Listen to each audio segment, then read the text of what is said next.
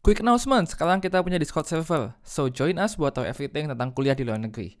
Link in the description, you have 3 seconds to join. 3, 2, Oke, okay, let's go to today's episode. Terus kayak actually um, there's this girl yang juga dari kota kecil sama seperti aku tuh terempowered loh dengan cerita yang aku uh, kasih di YouTube gitu.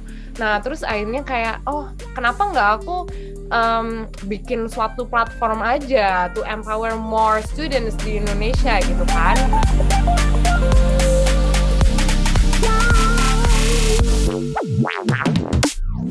Halo semuanya, selamat datang di 15 Menitan Podcast, an official podcast by Abrodeni, di mana kita membagi cerita generasi muda yang sedang berjuang untuk masa depan mereka dan juga masa depan Indonesia.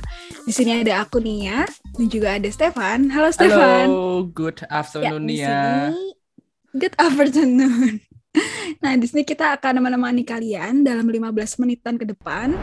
Pada episode sebelumnya, Fatia telah bercerita bagaimana ia tailoring herself supaya bisa menjadi selangkah lebih dekat ke her dream job yaitu sebagai UN worker. Tentunya juga banyak hal yang harus ia adjust berkaitan dengan COVID-19 pandemic ini, but she did it anyway. Dan buat teman-teman yang belum menonton, kalian bisa langsung klik di sini atau juga kalian bisa langsung menonton di platform podcast favorit kalian. And this is the last part of our conversation with Fatia. Semoga kalian bisa enjoy dan this is it. Dan kan di sini kita udah ngeliat bahwa kayak kamu punya artinya yang merupakan juga yang membuat kita juga ada sama kamu tuh kayak setelah all of your success that you got gitu selama perjalanan ke sini, akhirnya kamu memutuskan lagi juga in the end kamu kepingin bring back something to community kan? Ya, yeah, give back. Nah, uh -uh. dan kayaknya mungkin kamu bisa cerita lebih cerita sedikit atau banyak terserah. I think kayak kalau kalau kalau orang-orang lihat kamu di Instagram, kamu udah memulai banyak hal gitu kan di in di social media terutama bagaimana kamu ingin giving back to community. Mungkin kamu mau cerita satu dua hal yang kamu kerjakan sekarang juga. Hmm, oke. Okay. Yes, oke. Okay. So one of them is obviously shape your life ya. Uh, jadi um, the reason why aku bikin Shape Your Life itu kan karena pas waktu aku SMA dulu di SMA negeri orang aku tuh juga bukan dari kota besar ya kayak aku tuh dari sidoarjo gitu some people doesn't even know where hmm. sidoarjo is gitu kan intinya tuh sekolah uh, negeri dan itu tuh sekolah di bukan kota yang besar di mana orang-orang itu belum terlalu familiar dengan exposure international gitu. Jadi the moment aku waktu itu bilang ke guru waliku, guru BK atau teman-temanku bahwa kayak aku juga pingin nyoba kuliah S1 di luar negeri cari beasiswa, mereka tuh kayak tidak percaya gitu. Seakan-akan ini tuh apa ya cerita dongeng yang kayak uh, you will never get there gitu kayak nggak bisa gitu. Emang bisa apa namanya uh, kita tuh cuma kita tuh cuma sekolah kecil loh. Kamu nanti bersaingnya sama anak-anak internasional dari International School Jakarta gimana? Emangnya kamu bisa gitu. Terus aku kayak um, ya makanya bu doain saja gitu kan. Maksudnya tuh kayak kenapa gak coba? gitu. Yeah. coba aja. Terus akhirnya Um, terus aku juga nggak punya mentor ya, aku nggak punya mentor, aku nggak kenal sama sekali kakak kelas yang lulus dari SMA aku yang pernah kuliah di luar negeri sama sekali. Jadi aku tuh kayak bener-bener waduh sendirian banget nih uh, doing all of the process aplikasi ke Jepang gitu kan. Nah terus uh, now that alhamdulillah aku um, dapat, ya aku pingin cerita ke the whole world bahwa kita dari kota kecil juga bisa bersaing kok sama anak-anak internasional Jakarta gitu. Kalau misalnya kita punya uh, effort dan punya keinginan yang besar to achieve that gitu. Itu sih yang pingin aku kasih dunia tahu gitu. Dan um, through that aku tuh make one video di YouTube dan eh, nggak uh, lama kemudian kayak one year after aku di APU ada satu anak dari kota Gersik. Do you know where Gersik is? Tahu dong, yeah, samping BTW editor editor kita dari Gusek BTW. Bohong. Eh, gak percaya. Beneran, iya, beneran, beneran. Wow, oke. Okay. Intinya there's this one girl dari SMA Negeri Gersik yang DM aku kayak, "Halo Kak, aku ini gitu ya. Aku keterima di EPU. Makasih banget ya Kak uh, atas guidance-nya. Aku tuh selama ini ngeliatin video Kakak di YouTube." Hmm. Terus aku kayak, "Oh, wow how powerful cerita yes how powerful social media is kan. Jadi kayak aku cuma cerita what I went through terus kayak actually um, there's this girl yang juga dari kota kecil sama seperti aku itu terempowered loh dengan cerita yang aku uh, kasih di YouTube gitu. Nah terus akhirnya kayak oh kenapa nggak aku um, bikin suatu platform aja to empower more students di Indonesia gitu kan. Nah, hmm. akhirnya uh, aku berpikir untuk ya udah bikin ngembangin suatu platform yaitu Shape Your Life untuk itu sih lebih ke break the stigma aja dan nge-empower um, high school student di Indonesia terutama yang di kota-kota kecil bahwa mereka tuh juga punya kesempatan yang sama untuk mendapatkan pendidikan uh, berkualitas internasional gitu. Mm-hmm. Gitu sih yang aku lagi sibukin sekarang di Shape Your Life. Iya, dan kita lihat juga sebenarnya Shape Your Life tuh udah mulai ngadain mentorship gitu ya. Jadi kayak yeah. kalian directly nge-help orang yang butuh buat dipandu Bener. untuk bisa masuk ke luar negeri. Yeah. Tapi kayak sebenarnya aku penasaran sih, ada nggak sih kayak kriteria orang yang hendak kuliah di luar negeri yang kamu yakin sebenarnya itu tuh kriteria yang paling dibutuhkan? Wow, wow. apa ya? uh, yang paling dibutuhkan um, satu itu adalah open minded menurutku dan dua itu pastinya uh, have a strong will aja sih to do that. Karena uh, within strong will itself itu tuh kayak udah mencakup semuanya gitu. Kayak strong will dalam berarti kan kayak ya dia juga harus berusaha. Misalnya meyakinkan orang tuanya bahwa dia bisa mandiri di luar negeri. Strong will untuk belajar nyiapin semua aplikasinya. Strong will untuk konsisten menyelesaikan semua aplikasinya by the deadline gitu. Jadi menurutku itu sih open minded dan have a strong will to achieve that. Hmm.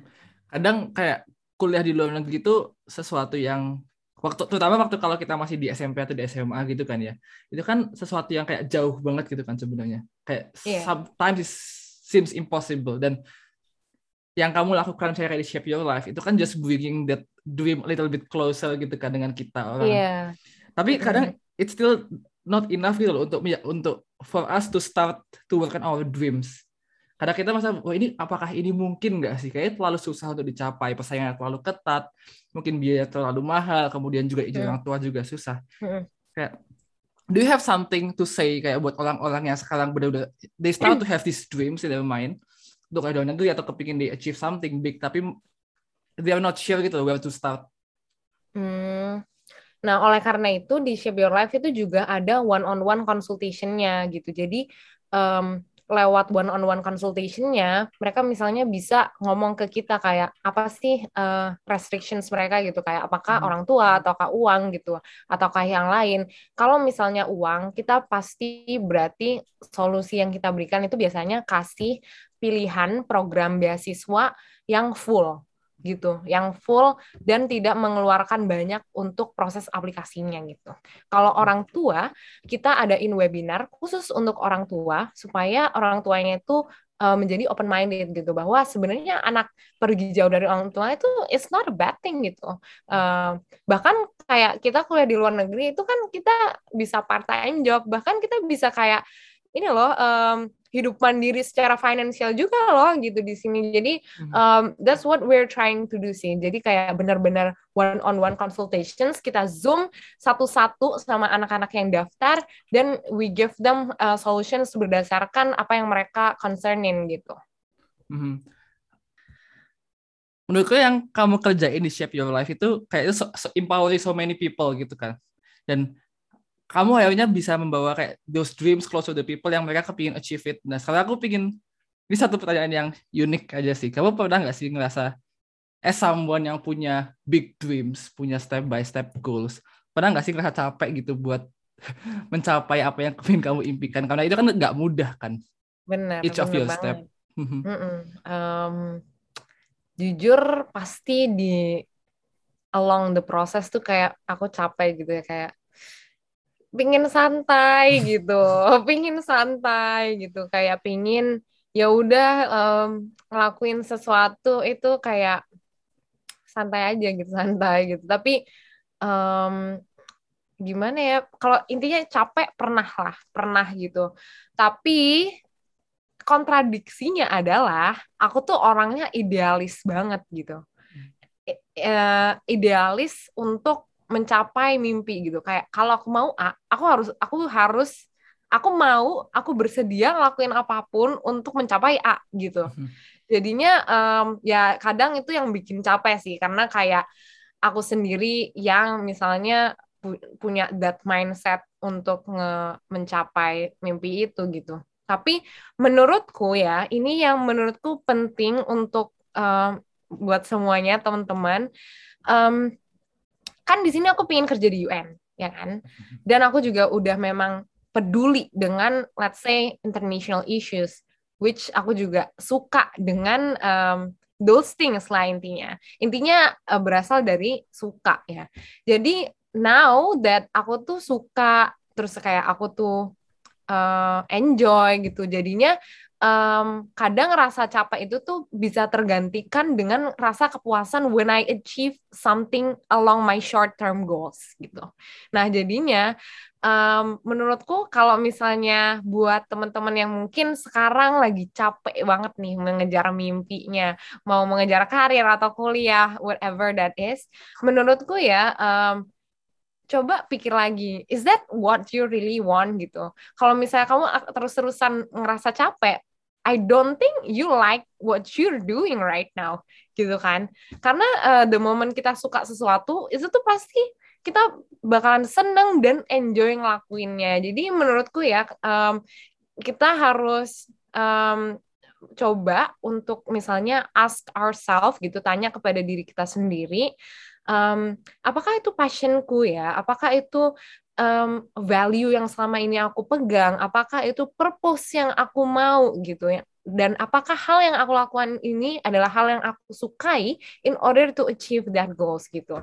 Uh, now that um, aku tuh alhamdulillahnya udah uh, menemukan ya what my passion is, terus apa yang aku suka dan nggak suka, jadinya lebih gampang juga mengatur waktu dan mengatur feeling, mengatur energinya uh, untuk uh, tetap konsisten menjalanin step-step mengejar mimpi tersebut gitu.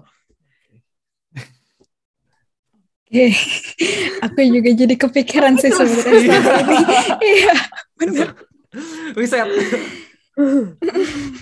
Karena juga kita sebenarnya ngelihat kayak Fatia tuh, oh iya ya kayak dia tuh sangat berpacu kepada hal yang dia ingin capai, ikut debat, ikut MUN, dan juga ikut exchange. Jadi kayak emang ketertarikan itu emang sudah kamu pupuk sejak lama, bukan tiba-tiba hmm. jadi Fatia yang muncul, Betul. wow, shining star atau gimana. Pasti juga ada yeah. banyak ups and down-nya. Cuman yeah. Iya. uh, sayang banget nih Fatia, kita sekarang udah harus mengakhiri pembicaraan yeah. kita ini.